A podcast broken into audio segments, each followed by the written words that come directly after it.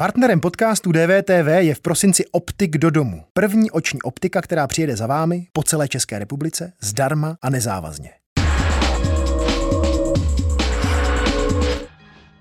tím, že eh, mám kontakt s mladými, ze střední generací i ze starší generací, moje děti jsou eh, ve věku vysokoškolských studentů, tak se snažím zjišťovat, jestli se mladá generace mění.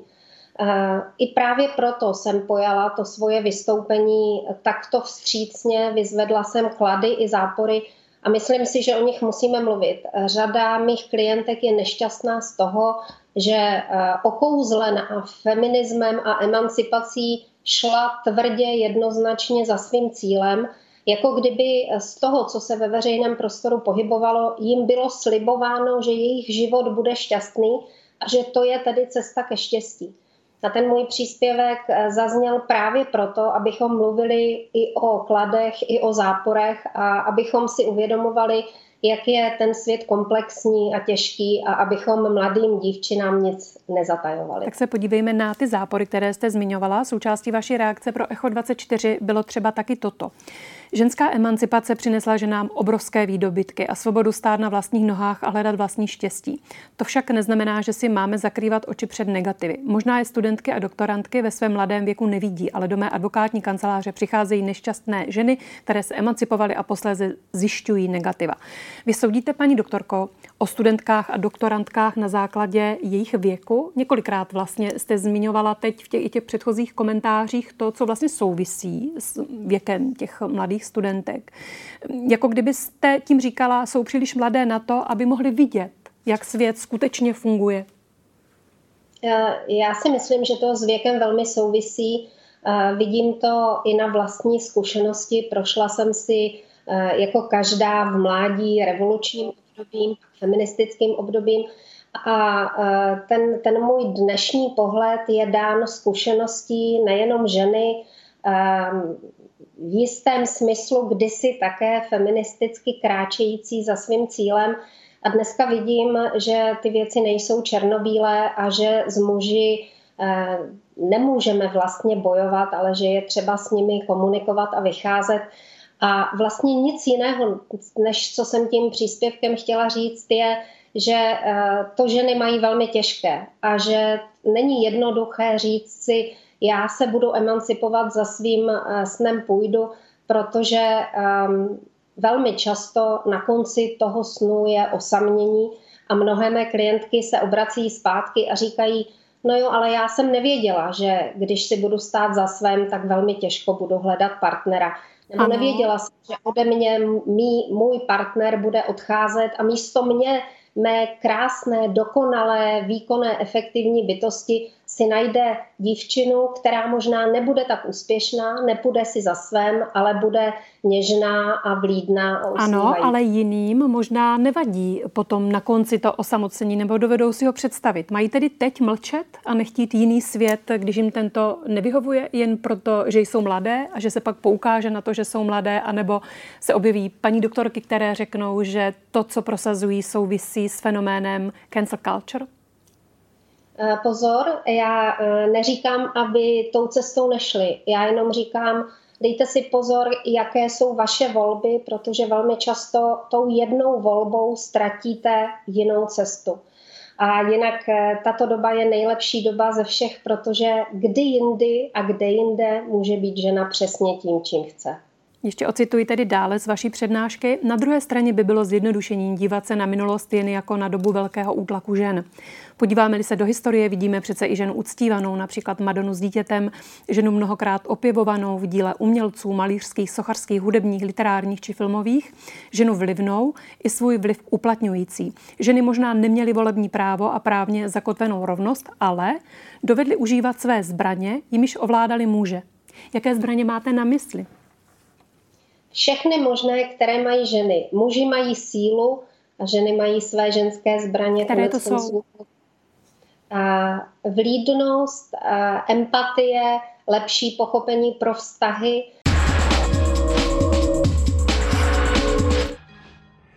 Co je primárním účelem tedy těch videí? Dělá to Patrik Tušl z přesvědčení nebo zatím může být něco jiného? Co jste vysledoval? Já jsem se na to pana Tušla pokoušel zeptat. Eh, on samozřejmě tvrdí, že je to boj s covidovou totalitou ehm, a podobně.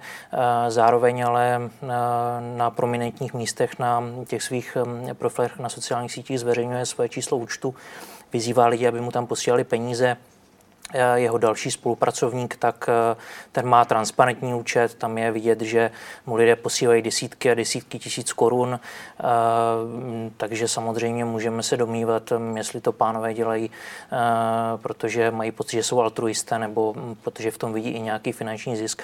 Je nutné říct, že pan Tušil je v exekuci, to znamená, že jakýkoliv příjem nedeklarovaný, který mu přijde na nějaký účet, Eh, který pravděpodobně ani není jeho, tak eh, je pro něj samozřejmě bonus nad rámec toho, co mu eh, exekutor strhává z jeho řádně deklarovaných příjmů. No a podařilo se vám zjistit, jestli ty jemu lidé peníze opravdu posílají, jestli tady na těch aktivitách nějak vydělává? Hmm. Při té konfrontaci tak pan Tušel mm, mi nebyl ochoten říct, Eh, kolik peněz eh, na příspěvcích od některých lidí schromáždí nebo neschromáždí, takže se můžeme, můžeme jenom domývat, ten jeho účet není transparentní.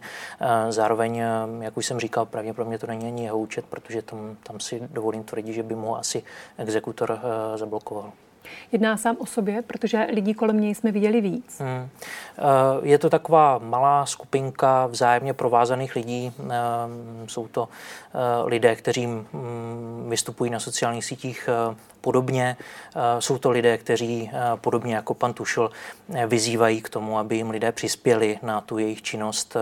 Mají podobnou, řekl bych, neargumentaci, mají podobné taktiky Často na těch videích spolupracují, natáčejí se vzájemně.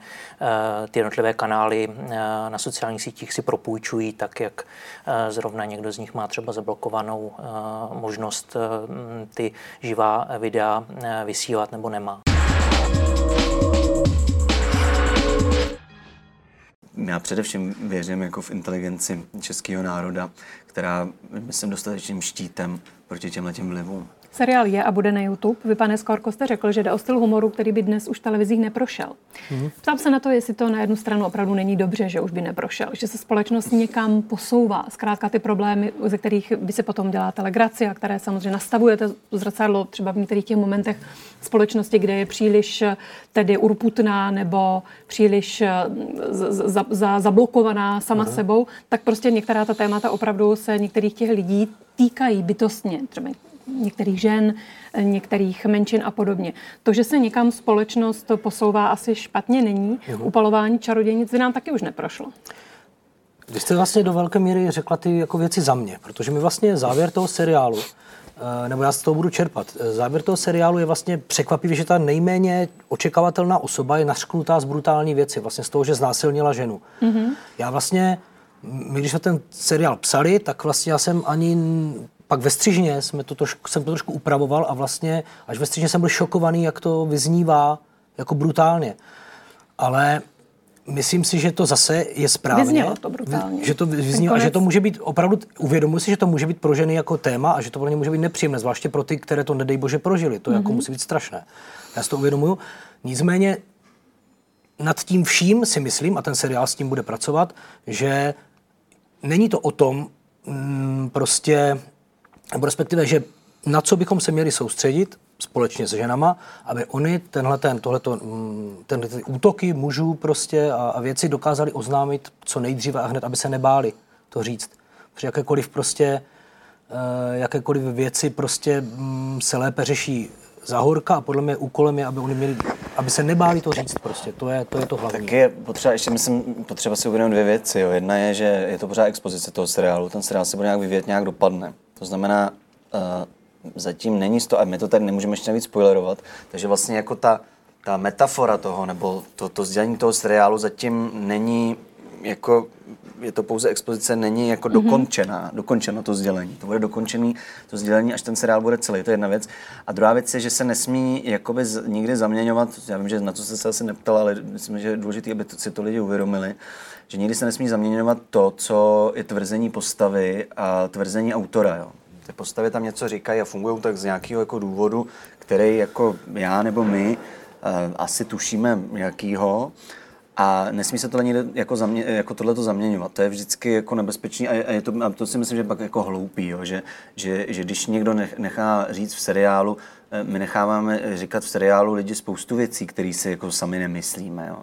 A vybrat si z toho zrovna to, co, co, řek, eh, co mi bude se mi hodit k tomu, aby, aby, abych jako si řekl, kolečko je prase. Já jsem byl jednou v nějakém jiném pořadu, jsem byl označený jako prasák týdne, to je nějaká soutěž takového pořadu, který se jmenuje Branky body kokoti. A vlastně ono, jako vybrat si vždycky to, že jako někdo, Jo, že, že prostě to Rozumím, prostě, ono to funguje stejně v novinářské rovině, když dělám tak, oponentoru. takže Naši tohle se nesmí, také nejsou no, tohle se nesmí takhle brát, takže ono, ono to téma se nějak vyklube. Souhlasím s tím, co říkal Vladimír. Ano, je tam nějak pracováno a, jako z věcí, která je docela drsná, ale je tam taky jako dost humoru. Ten humor, taky ty věci, eh, je to pořád, pořád eh, je to ventil. padlo slovo karikatura, pořád ty postavy samozřejmě jsou eh, jako nadsazený. Já ve své tvorbě pracuji s nadsázkou jako vodek živa. Myslím, že lidi to jako vědějí, že to je nějaká nadsázka, která skrývá nějaký sdělení, že to jako úplně přesně takhle jako nemusí být. Mm-hmm. Takže tak.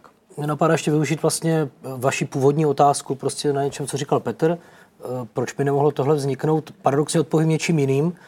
Jedna věc je humor, ale druhá věc je, ten seriál je unikátní i tím, že právě není úplně přesně jasné, kam to půjde.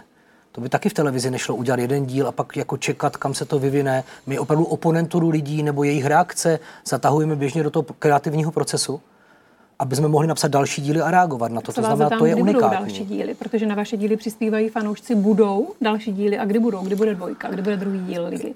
Já věřím, že budou, protože prostě po... Ale jisté to ještě není? Eh, jisté není nikdy nic, ale, ale reakce prostě uh, po tom dní a půl, kdy je to zveřejněno a máme, já nevím, 110 tisíc, já to přesně nevím, já jsem se díval někdy ráno. Ke 120? Tak, uh, tak vlastně ty reakce jsou jsou jako pozitivní, ty lidi většina to pochopila, baví je to a opravdu nám poslali už nějaký obnos, který vypadá, že by se mohl vyšplhat prostě k... Takže kdy by mohl být druhý díl? Já věřím, že v únoru, v březnu. Vaše slova ještě k tomu, k těm reakcím. E, také chvíli trvalo, než jsme přišli na tu správnou myšlenku, o čem by to mělo být, protože seriál musí mít silné téma, jinak nás to nebaví. Tou myšlenkou je, že se musíme postavit proti hyperkorektnosti, proti špatně podanému či zneužívanému fenoménu mýtu a tak dále.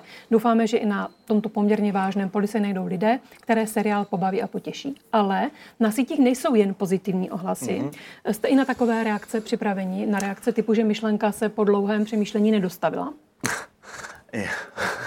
Já si myslím, že, že zrovna tenhle ten seriál se dalo dost očekávat, že ty, že ty reakce budou kontroverzní. Já byl vždycky ten, že chci být jiný než druzí. To je Proto jsem si chtěl jako, no teď jo, proto jsem si furt barvil hlavu. Aha. Každý týden jsem měl jinou barvu hlavy. Že v domově země měli už halušky v hlavě, že ty vole, co, a já se styděl, jako ne, že styděl, ale vždycky Mikina, když šel ředitel, to, ten by mě zabil. Takže tím jsem ukázal asi teď, že mám rád styl, Aha. rád jsem nosil i oblečení jiný, vždycky jsem chodil po sekačích, protože jsme dostali 150 korun měsíčně, takže tam žádný jako hadry jsem si kupovat nemohl, takže v sekači za 30 lakoste, ostřil jsem si lakoste a nalepil na boty, takže jsem měl najednou jakože boty lakoste a takový, jsem zkoušel také věci. A teď máte? teď už mám všechno originál samozřejmě. a na to jste taky pišnej? Mm, je mi to jedno už. Mm-hmm.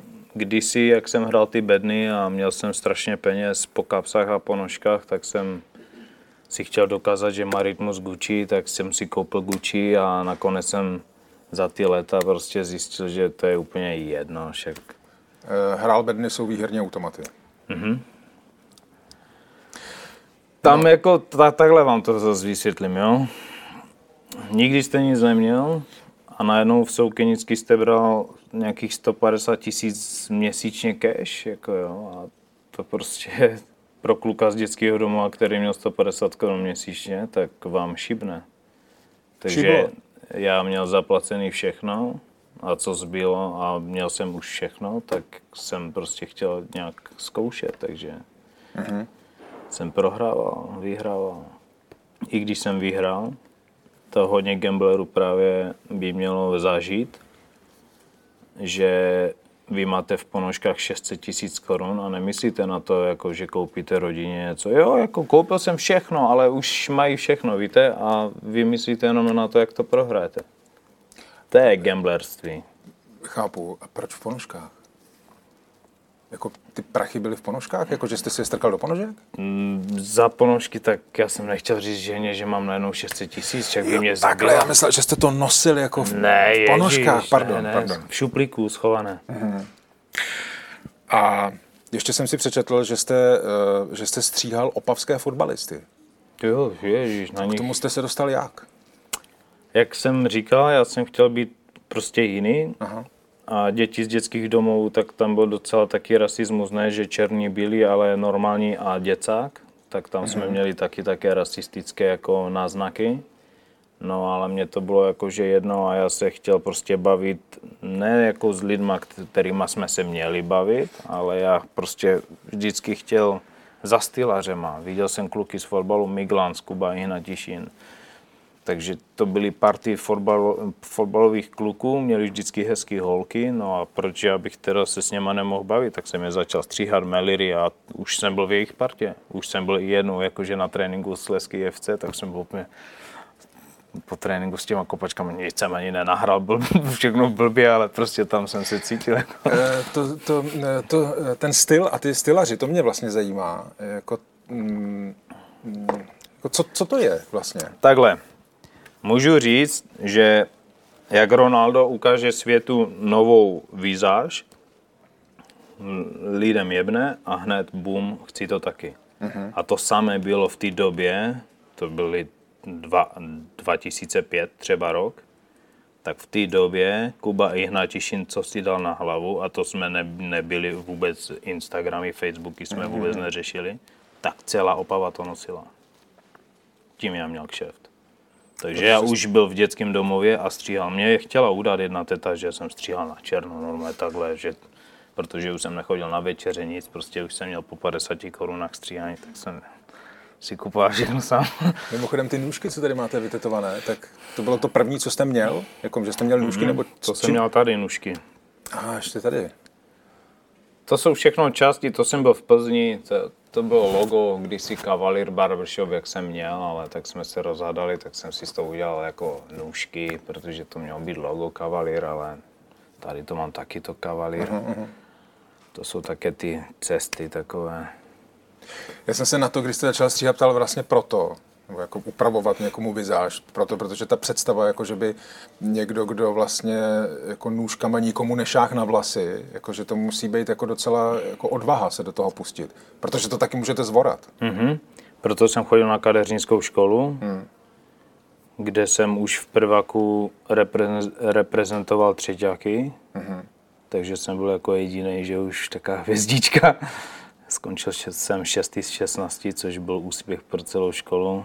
Na co jsem pišnej strašně, že mi volá ředitel školy, že chce, abych školil prostě ty učně, kde já jsem se učil. Mi už střihli ucho.